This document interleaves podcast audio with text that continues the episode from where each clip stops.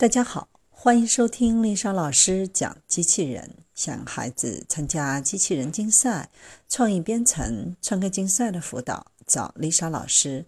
欢迎添加微信号幺五三五三五九二零六八，或搜索微信公众号“我最爱机器人”。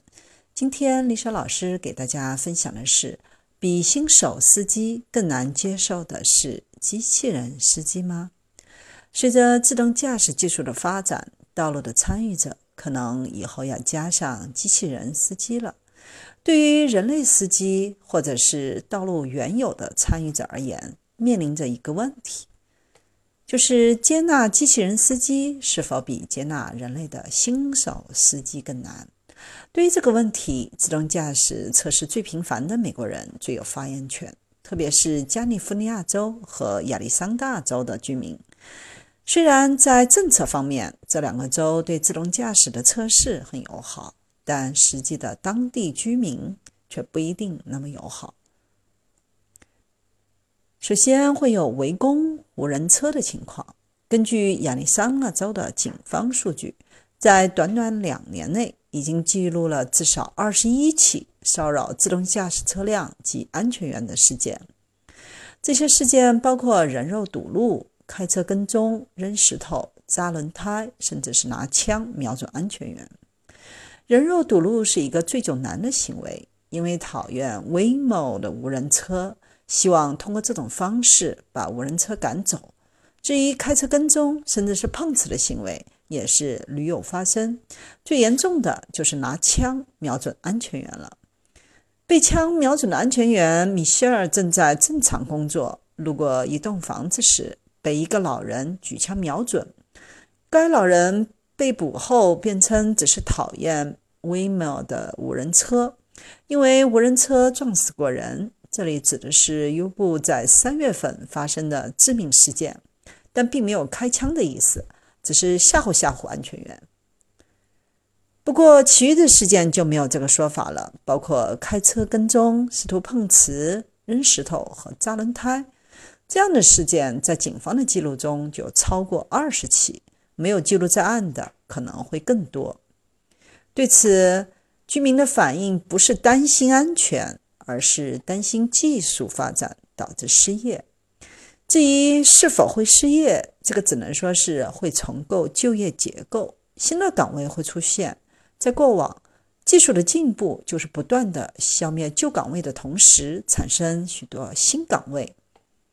至于自动驾驶测试的安全性是否值得信赖，要知道被广泛报道的 U 部自动驾驶技术致命事故正是发生在亚利桑那州。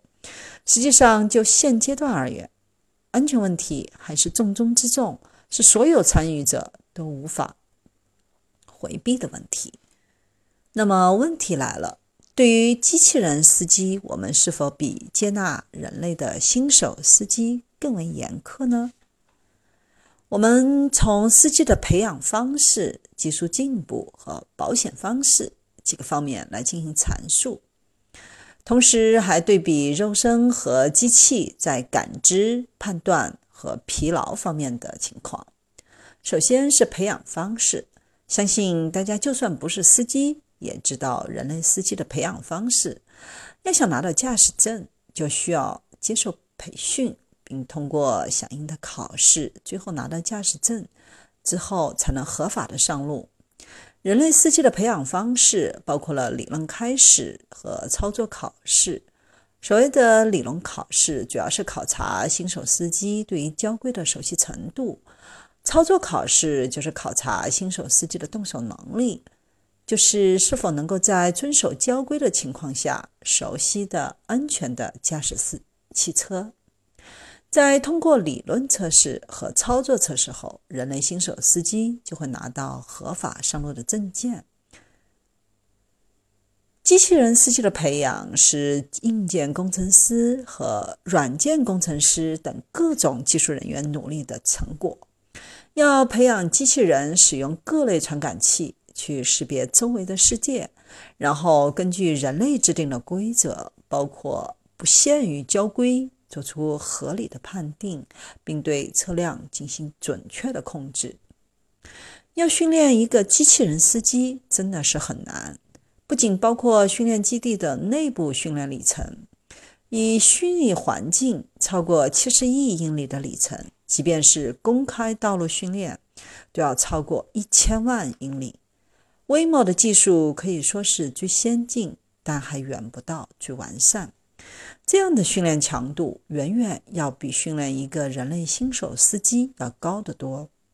虽然还没有达到最完善，但在相关政策下威茂的机器人司机，包括其他自动驾驶公司的机器人司机，在有安全员保持监管和随时接管的情况下，机器人司机已经上路了。甚至威某也拿到了第一张完全无人驾驶的测试牌照。即便如此威某还是不敢掉以轻心，让安全员仍然坐在车上。二是技术进步，驾驶员的技术水平在于不断的练习，尤其是对人类的新手司机而言，甚至包括人类的老司机，在长时间不驾驶的情况下，技术水平也是会有所下降的。那我们在阐述了人类新手司机的技术进步过程后，拿到驾驶证并不意味着就是一个老司机了。这需要不断的练习，在不同的道路情况上，比如城市道路、乡村道路和高速公路等，同时还要在不同的气候条件、道路状况下进行训练，包括晴天、雨雪天气、雾霾天气等，还有就是各种道路状况，比如湿滑地段、积雪地段、结冰地段。碎石地段和坑洼地段等等。人类的新手司机要成为老司机，其实也不是一件容易的事。当然，上述的情况对于许多人类司机来说，可能一辈子也不会遇到那么几次。但是遇到一次，就有可能造成致命的事故。如此繁杂的情况，在获取驾照的操作过程当中，实际也是不会有的。即使是模拟场景也不会有，因为成本太高了。需要对每一个司机都要进行这样的培训的话，而对于机器人司机这个问题就好解决得多。机器人司机在人类提供了足够多的条件和环境下，可以学习到上述各种场景、环境和路况的驾驶行为，并且可以进行规模化的复制。当然，也需要更为细致的场景，才能培养出机器人的老司机。第三呢，是保险方式。到目前还没有针对机器人司机的专门险种，保险可以说是最后一道防护，预防一旦发生事故，可以做相应的安抚和保障。由于监管和政策问题，现在的保险公司提供给自动驾驶测试公司的保险都是组合险。总保险金额高达五百万元，这里指的是乘用车的自动驾驶测试。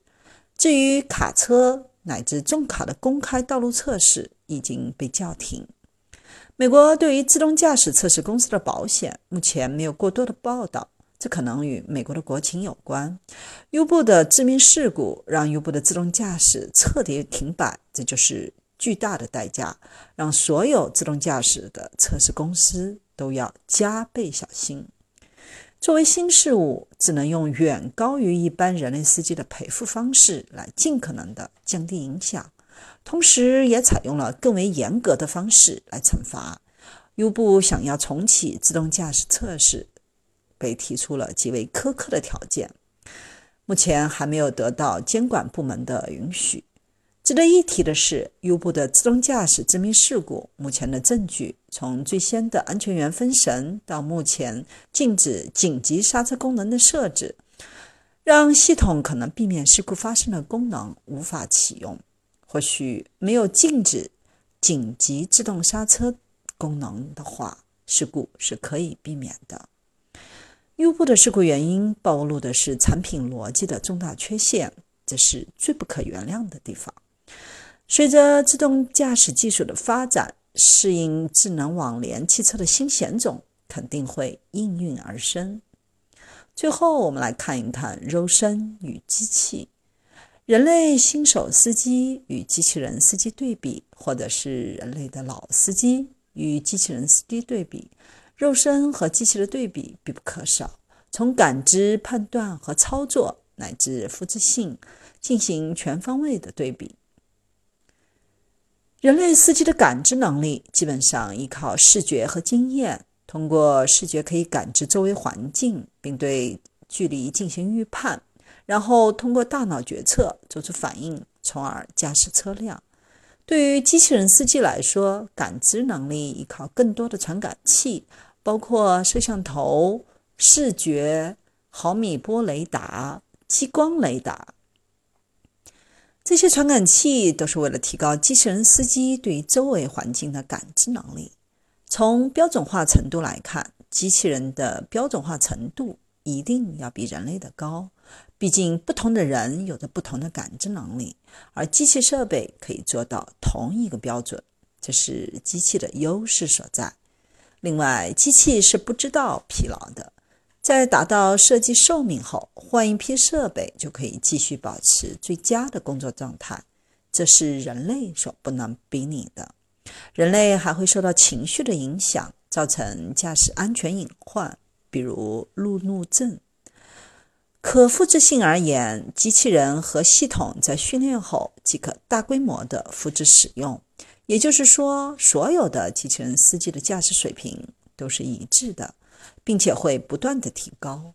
而人类司机是没有办法保障这一点的。从上面的几个角度来看，机器人司机和人类的司机哪个在未来会更安全呢？